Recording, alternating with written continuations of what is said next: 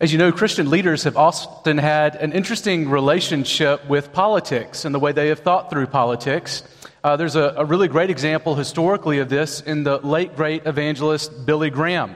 Uh, you'll remember that Billy Graham is heralded as one of the greatest evangelists of our age, uh, a man who is uh, heralded as leading thousands of people to faith in Jesus Christ. Well, even Billy Graham has certain regrets, and one of those regrets centers around politics. Now, you might remember in 1972, uh, he made this statement where he said, I really stayed out of politics. I've really just stayed out. Now, the same year, he began to speak about Richard Nixon. And there he said, I know the president as well as anyone outside of his immediate family. I've known him since 1950, and I have great confidence in his personal honesty. And later, that same year, he said that the race between Nixon and Kennedy was the most crucial the nation had ever confronted. A crucial race, a, a very important moment in the, the state of that history of that nation. Uh, this nation, he says, it really hangs on this man, Nixon, who we can trust. Of course, in June of 1972, Watergate hit. When Nixon had five men break into the Democratic National Convention headquarters, uh, from there, an FBI investigation ensued. They found out that actually there had been many abuses of his authority and his leadership. Graham later said that he regretted trusting Nixon and politics too much. But how many of us have been disappointed by leaders who have a life that, that isn't morally uh, an example of what a leader ought to be. Uh, someone who perhaps stands for too little, or maybe someone who tweets too much. Many of us have been disappointed by all kinds of leaders. Judah, Judah was a nation not much unlike us who needed a better leader just like we do. Well, we're back in our looking at Jesus series in Isaiah 9 1 to 7 this morning with King Ahaz. Now, when I say King Ahaz, I almost feel like we as a congregation just start saying, boo, right?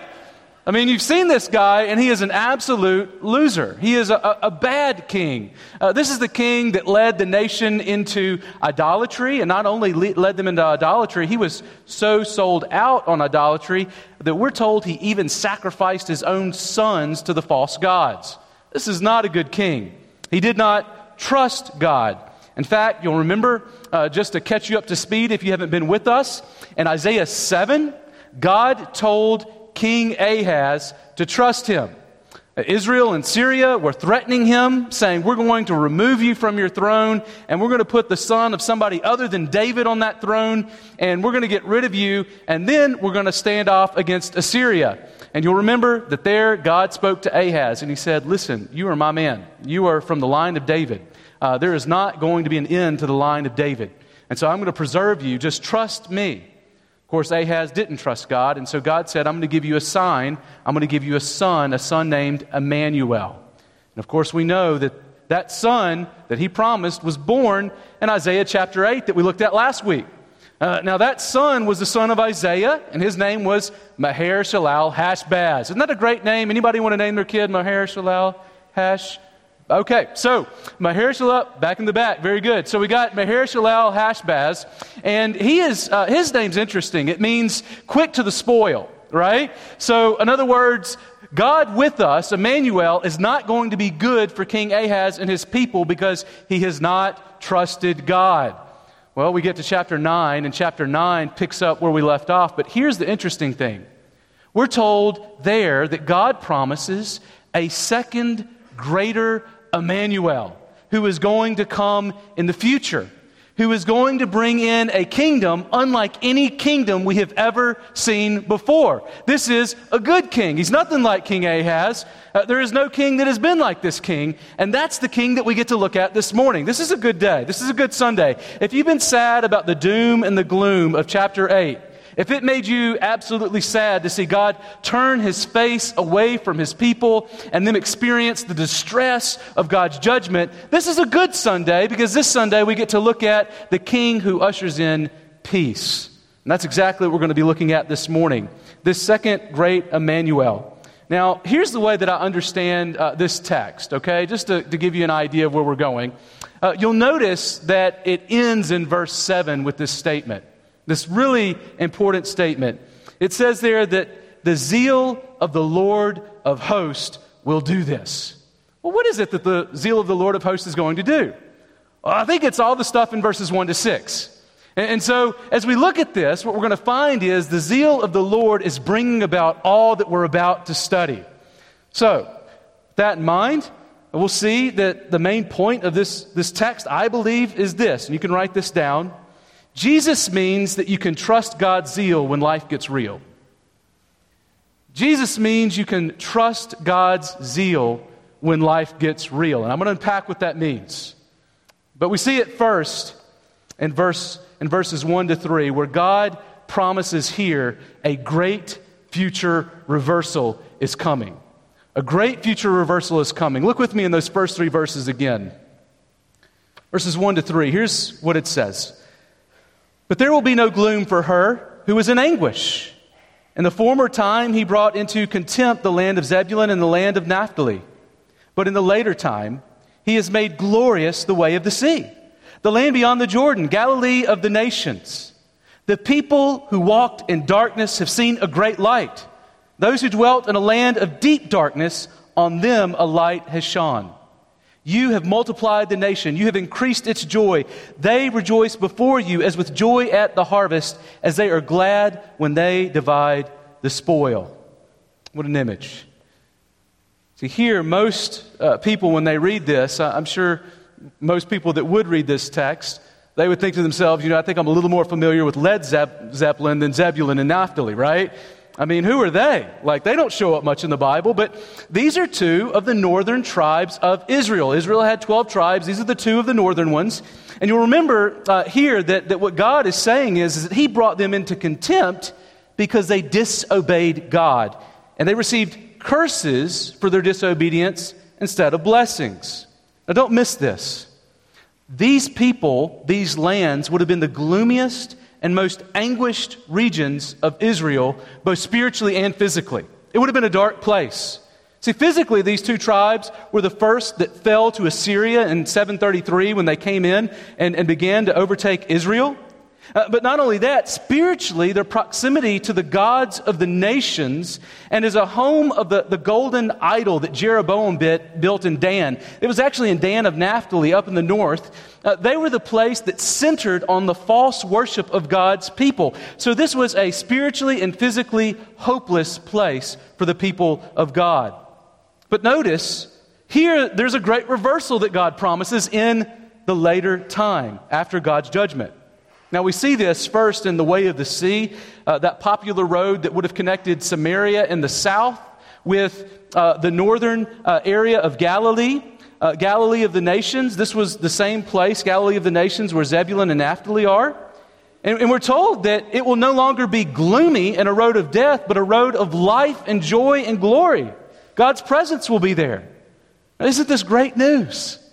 God's compassion, catch this, stirs up even as his anger pours out. Do, do, you see this? So you might be thinking, like, well, maybe God's angry, but he's not joyful when he's angry. Or maybe God's angry, so let's just wait till he chills out so he can love again. But even in the midst of God's anger being poured on the people of God for their unfaithfulness and their injustice, God already has in his view, in his sights, a greater day of restoration and joy and peace. So that even as God's compassion stirs up, his anger is pouring out.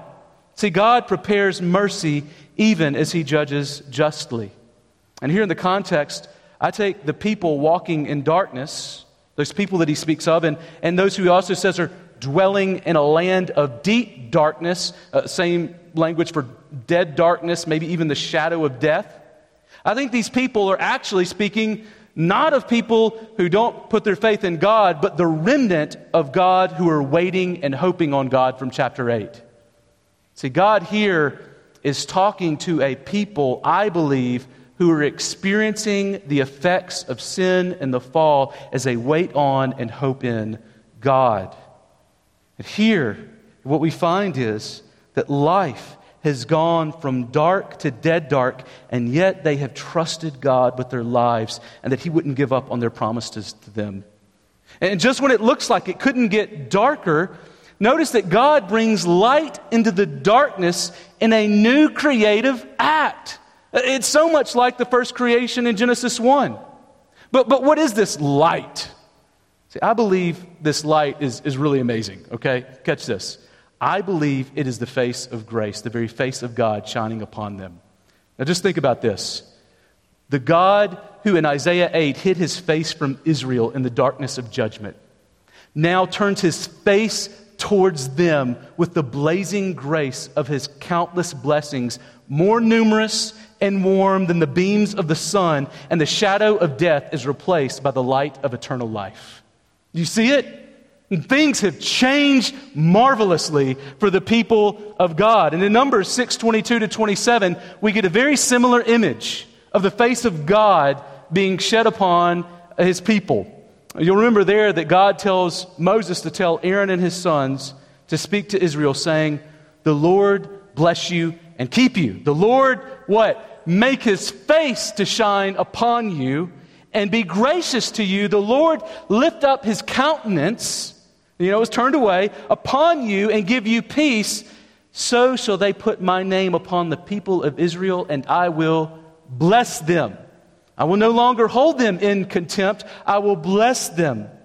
Not only that, notice in verse 3 that though the nation of Israel dwindled to a small remnant, God promises to multiply their numbers and their joy. See, God Himself increases or magnifies the joy of His people, and they respond as they should.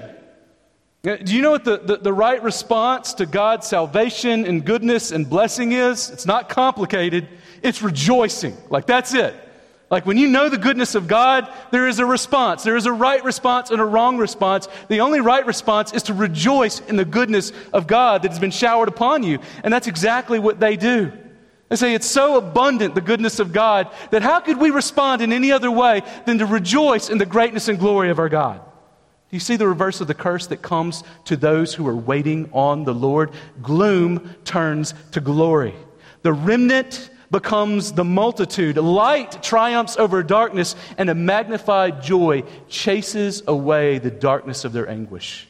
This is what the face of God does for the people of God. Matthew tells us something glorious about the face of God and how it is turned upon us in the New Testament, where this light that we have longed for has come from. Matthew 4, you'll remember there what we are told. This very text is quoted and says that Jesus fulfills Isaiah's prophecy here by beginning his ministry in the territory of Zebulun and Naphtali, Galilee of the nations. Jesus is the light, the light of the glorious, the glorious, hopeful, future looking, glorious, blessed presence of God upon the people of God. And Jesus has arrived, and when Jesus shows up, it means that the, the face of God smiling on his people has come back. See, Jesus is the great light in the darkness. And when we look at the Son of faith, Jesus Christ, we see what it says here in this text, what is the dawn the dawn. You notice this, this light is the dawn? You know what the dawn is? Maybe, maybe you just haven't really thought about it. The, the dawn is actually that, that, that time of light that happens as you go to watch a sunrise. The light that just precedes the, the visible sun that, that starts to illuminate the sky. Do you know what's interesting about the dawn? It's nothing like noonday. It's just a glimpse of light that is a small fraction of what we expect to come when the sun hits full noon. And here, what we're told is that when this light shows up, it is just a glimpse of the light that is to come, right? So, Jesus was a glimpse of the sunrise. And in Him, in Christ, we see that first glimpse of the light before sunrise of the face of the Father shining down on us with blessing amidst the darkness of this world. And that means that at this time, we only see a glimmer of what is to come. Catch this. Have you ever read the end of Revelation? Have you ever, if you have, what you'll notice is there's a lot of talk about light at the end. And one of the verses that I love comes in Revelations 21 23, where we are told that one day we will not need the light of the solar sun anymore. Can you imagine that day? When you go out and you don't need your sunshades and you don't have to worry about looking up, and if an eclipse happens, you don't have to worry about going blind because there probably won't be eclipses. And why won't there be eclipses? It's because we are told that we don't need the solar sun anymore because we have the Savior Sun who will light up our world. What that means is God's glory will be its light, the light of the new creation, and the Lamb will be its lamp. That is the fullness of the light that we are looking forward to. Here is a glimmer of what is to come. In other words, already in Isaiah, as he talks about this sun, he says, I want you to be thinking amidst the darkness of this day, a greater day of light that is coming that's going to put away all the gloom and it's going to explain everything. This day is going to explain every darkness that confuses and confounds you. That day is the day where all the questions get answered. Today's not the day, but the day's coming. And catch this the answers are coming, and the answers will be sufficient and real. Just wait. But here we find, I believe, one of the most glorious promises in all of the Bible. We see it elsewhere, but here we see it, I believe, clearly and beautifully, and that's this. Don't miss this. Every loss is a promise for God's children. Every loss is a promise for God's children. Let me explain what I mean by that. If we have put our faith in God, we are the children of God, and these promises are for us. And the picture here, as you look at these verses, just, just look at them for a moment, these first three verses. The picture here is that the sorrows that Judah experienced over God's judgment for sins, the sins of Judah, and the, the death that they experienced in defeat. You notice that the judgment that came in war, the, the, the, devastation they experienced in the harvest that was lost when the, the thorns and, and the briars came in and took over the garden of God, and their own spoils that were taken away after, after war. All of those things that they would really experience, we are told here, they would be restored by God Himself, and He would magnify their joy in all of these things. Do you see it? It's not just like, here's what your joy is like. It's kind of like when you have a good harvest. It's kind of like whenever you have the spoils of war after a great victory. He is saying, Do you remember the defeat? Do you remember all that you lost? Do you remember the harvest that was taken away? I want you to know that a day is coming when the light erupts, when you will receive everything restored back to you, and your joy will be magnified beyond belief. And you've got to trust God in this. See, here, the spoils that were taken away from them in chapter 8 would be restored by God Himself in chapter 9. The story's not over. Now, Christmas, I, I know it, it can be sad for many because uh, many are reminded of all that this broken world has taken away.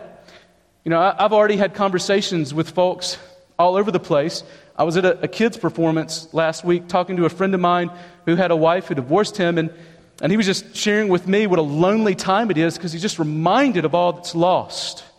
You know, maybe this is a season where you notice who's, who's not around the Christmas tree that was there last year, and, and you're just reminded of loss. And even though this is a season of giving and receiving and, and all of this beautiful generosity, you can't help but think about what's been taken away, right? And taken away not necessarily by anyone in particular, but by a, a broken world that doesn't work the way that it's supposed to, the effects of sin and darkness. And it's in the midst of this season that we have this promise that comes to us and, here, what we find is that this promise is, is the kind of promise that we need. Because think about this. You know, and I know that there are some losses, things that are taken away that we lose. There are some losses that replacement plans just can't fix, right? Like you can't just say like, well, I, you know, I had this person I love and like they're gone and so now I'll replace them and so like everything's back to normal. Like, that's not the way that it works. That's not the way that the world works. There are some losses that replacements can't fix. Only God can. See, uh, only God can replace those things that we ourselves can't replace. Now, I don't know exactly how this works. How every one of your specific losses that are in your hearts and minds right now, even as you think about this, I don't know exactly how this works. Like just a, a you know, public service announcement. I am finite and God is infinite, and like I don't pretend to be able to understand all of the majesty of his ways. But what I do know is what his word says. And what his word promises me is all of those losses that I have stored up in my heart, I should not be looking at those just as negatives or debits. I look at those as promises of God. That thing that hurts so bad, I'm going to make it better. I'm going to make it better. I'm not just going to fix it, I'm going to magnify your joy in such a way that you understand it and you praise me all the more for it. I trust God in that. Brothers and sisters, you know that all of your losses are actually promises of God, that He will restore them. That's what God's Word says. But not only that, notice that here in this image that God gives for a remnant who are barely making it and, and fearful of extinction, God speaks into that moment and He says this He says, Guess what? I have a heart for the nations. Like you're thinking about you, and I'm thinking about them. And them, they have something to do with you. I mean, don't miss God's heart for the nations here as he says this really unique phrase. Notice he, he moves from Zebulun and Naphtali to calling that the region the Galilee of the Gentiles. Do you see it? Uh, in other words, I'm not just calling this the land of my people, I'm calling this the land of the nation's people who are far from me. I have a place in my plan, in my promise, with this king that is coming for others who are outside of the covenant of God. See, God's hope for Judah begins with borders that have an expansive view of hope, even for those presently outside of God's covenant in the domain of darkness.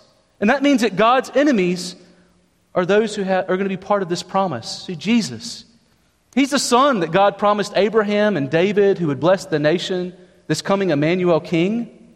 But here's the good news the New Testament actually teaches that all of us lived in the domain of darkness and gloom and anguish and were Gentiles. We were all far off from God, both Jew and Gentile. And if you're a Christian, what Colossians tells us has happened in your life is something that is startling and marvelous and amazing. Do you remember what Colossians says? We are told there that God has actually delivered us. He has delivered us from the domain of darkness picked us up out of it, and He has transported us into the kingdom of what? His beloved Son, in whom we have redemption, the forgiveness of sins. Do you see that? This promise is for you and me. And if you are a believer here this morning, that means that your reality has changed in ways you don't even understand yet. God has moved you, He has changed you. He now looks on you in a different way with that face of joy and approval in Christ that he once had his face hidden from you. That countenance of God towards you has absolutely changed. It is the light of God that is shed upon you because of what Christ has done. If you're not a Christian this morning, what that means for you is that you are still in the domain of darkness. And let me just tell you, it's a, a place that, that, that is dark beyond what you know. It is a place that is hopeless. And maybe you're happy today, but those happy, joyful feelings that you have, all of those things, they are, they are things that, that, do not give you any hope for eternal life. They will not protect you. They will not bless you. They will, in the end, lead to your death. What you ultimately need is this Son who gives life. If you've not put your faith in Him, put your faith in Him today so that you too can be delivered from the domain of darkness and placed into the kingdom of His beloved Son. But there's another thing that we, I think, need to know as Christians here, and that's this Judah is worried about surviving against the nations and God pro- prophesies about thriving amongst the nations.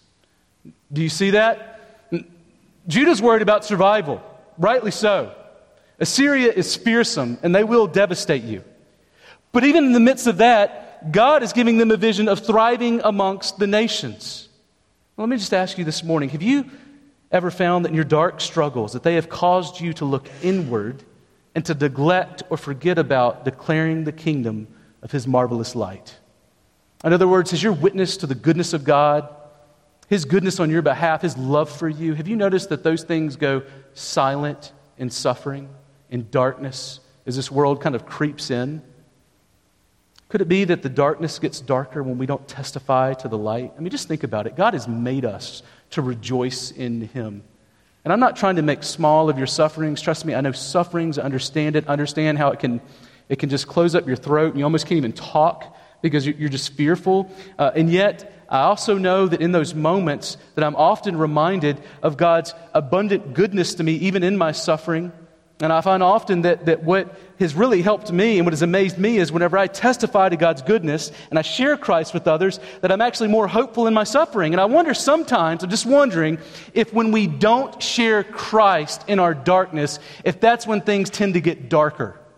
If we're not glorifying God from the pit, is that when we lack the light to get out?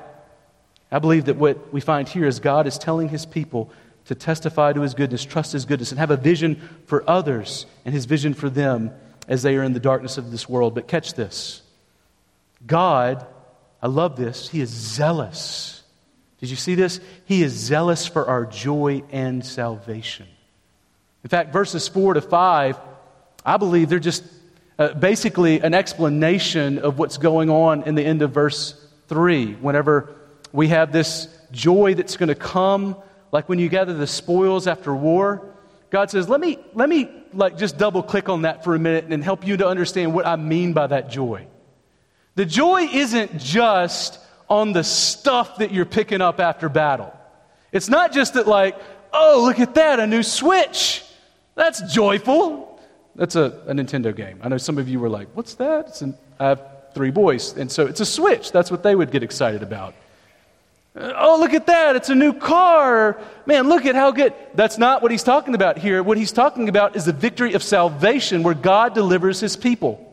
And we see God's zeal for our joy and redemption in verses 4 to 5 as he explains this, where we see God himself delivers his people for the sake of his son. Look at that in verses 4 to 5. This is a really good image. Here we're, told in verses 4 to 5 for the yoke of his burden and the staff for his shoulder, and the rod of his oppressor, you have broken as on the day of Midian. Now, I think we see a couple of images here. So the first is Egypt.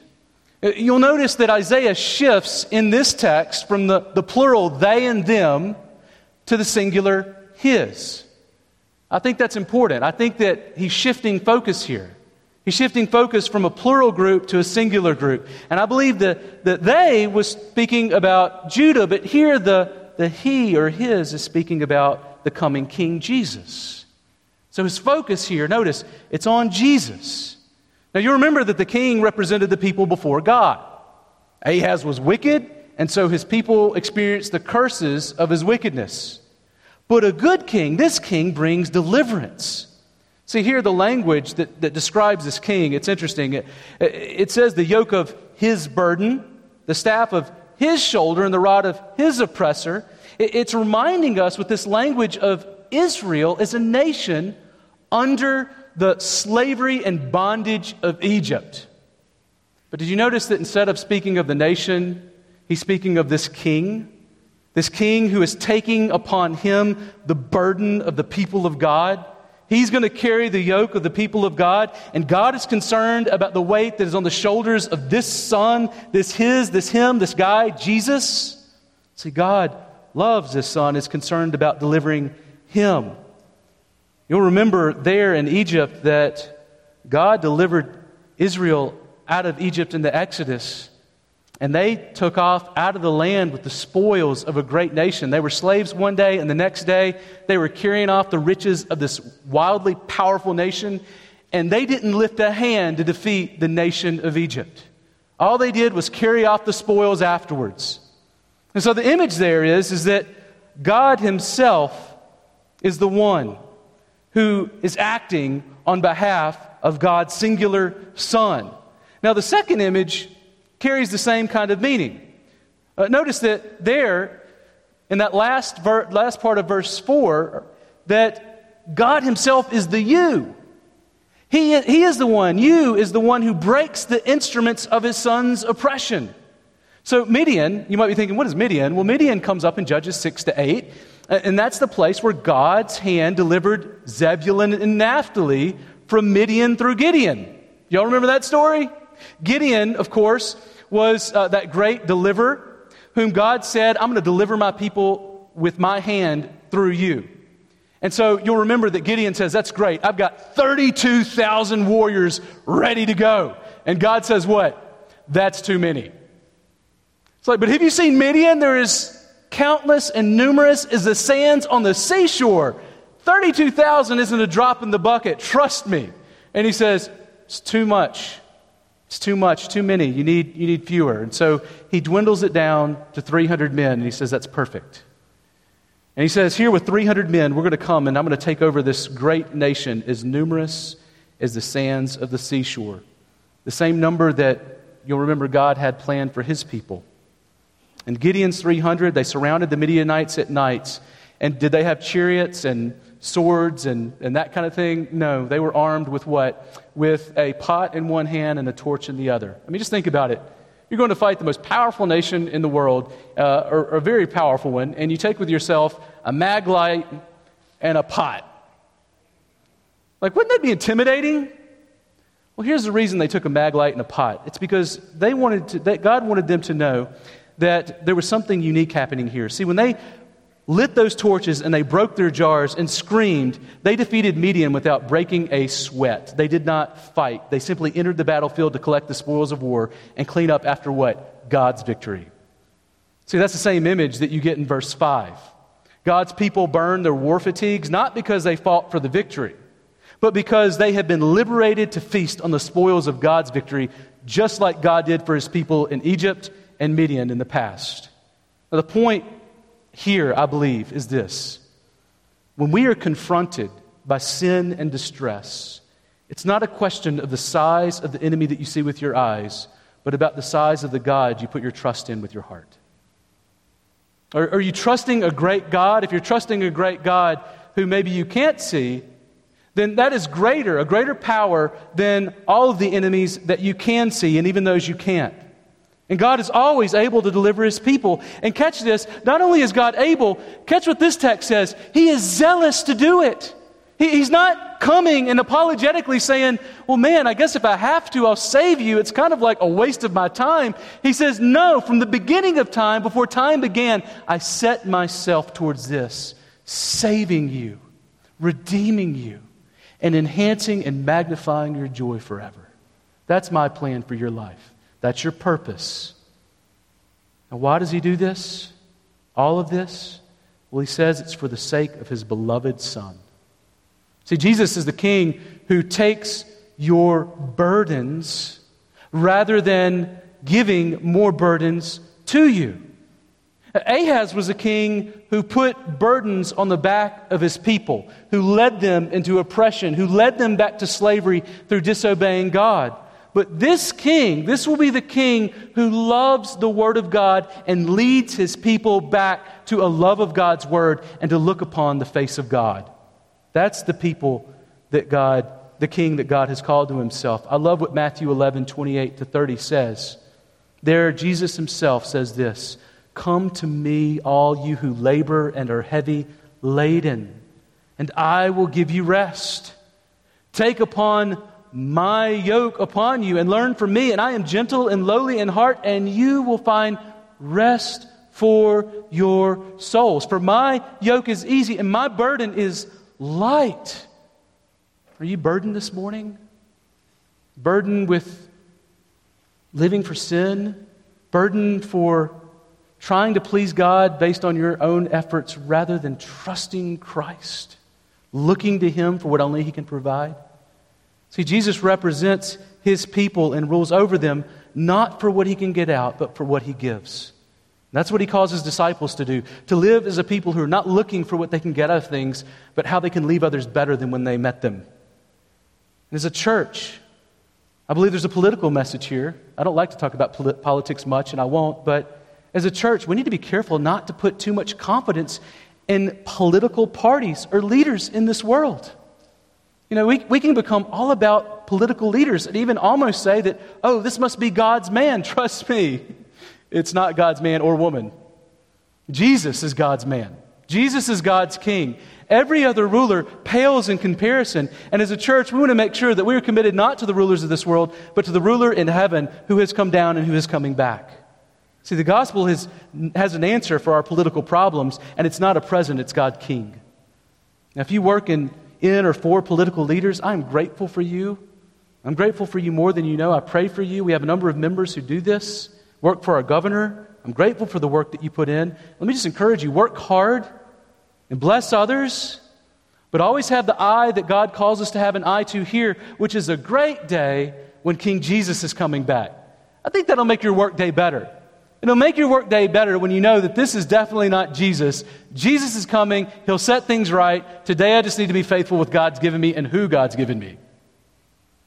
See, if you work in political leaders, I pray that God blesses you. But I think we see something else here that is glorious, and that's this God is zealous to deliver those who are waiting on and hoping Him amidst the gloom and darkness of this life. God is he's zealous to deliver you and to bring you joy. In fact, catch this, don't miss this. Did you know that God is more zealous for your redemption and eternal joy than you are? It's true. Think about it. If your salvation was left to you, how many of you would be able to even make it out the back door after service without ruining it? Anybody? Like me. Like I promise. Like I'm probably even doing it right now. And I'm preaching. But you need to know and we need to trust that God Himself is more zealous for our redemption and our joy than we ourselves are. And what a promise and hope that is to know that God is at war for us, that He has fought for us and He fights for us.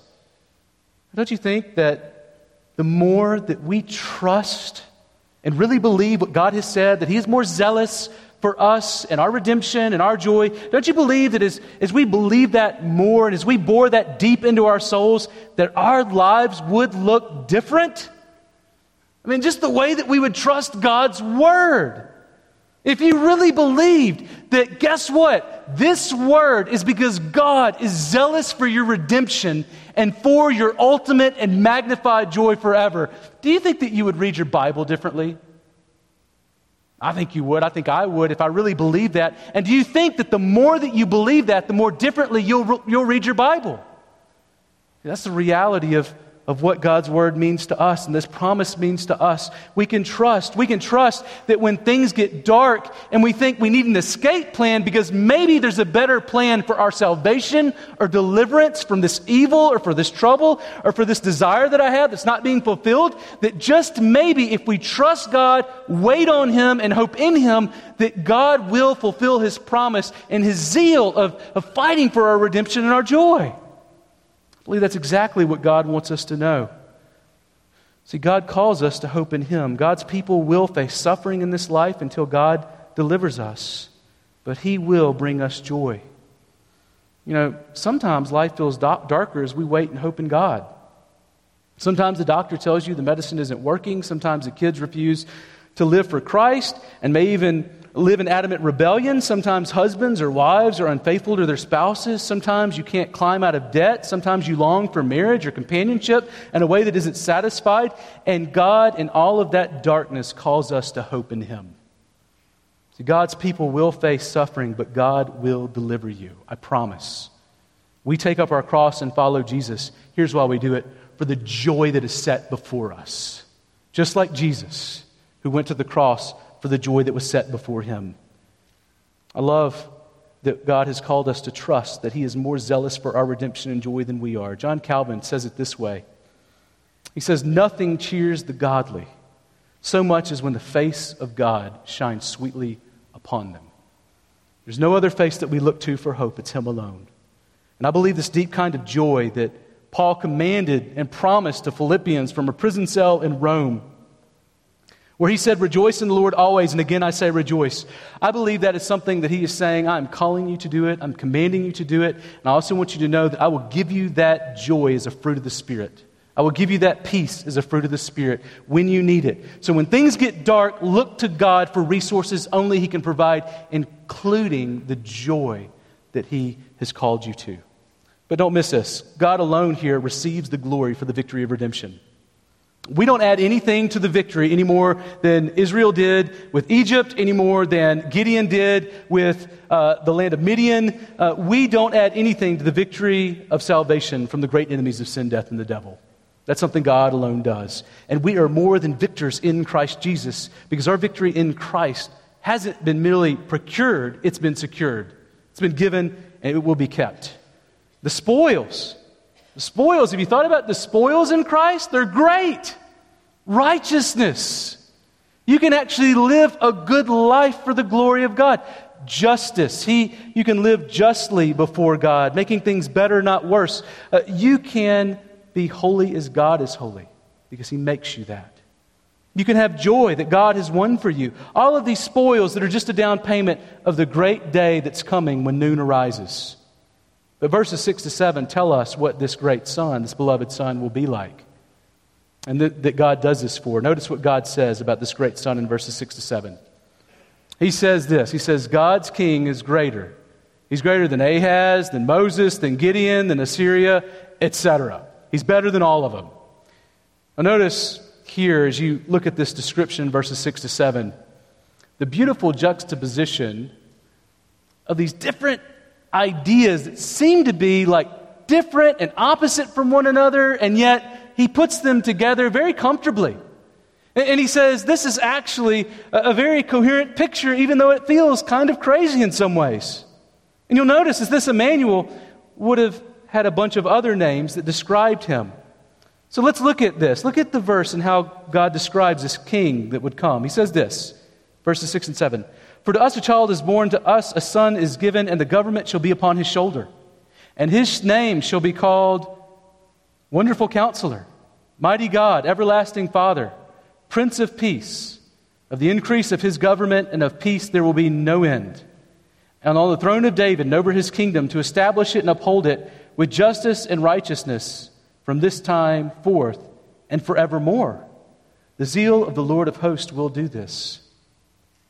See, verse 6 is emphasizing that the child's birth will signal the light having arrived. This is the new day, the reversal of fortunes for the people of God who have been waiting on and hoping in Him.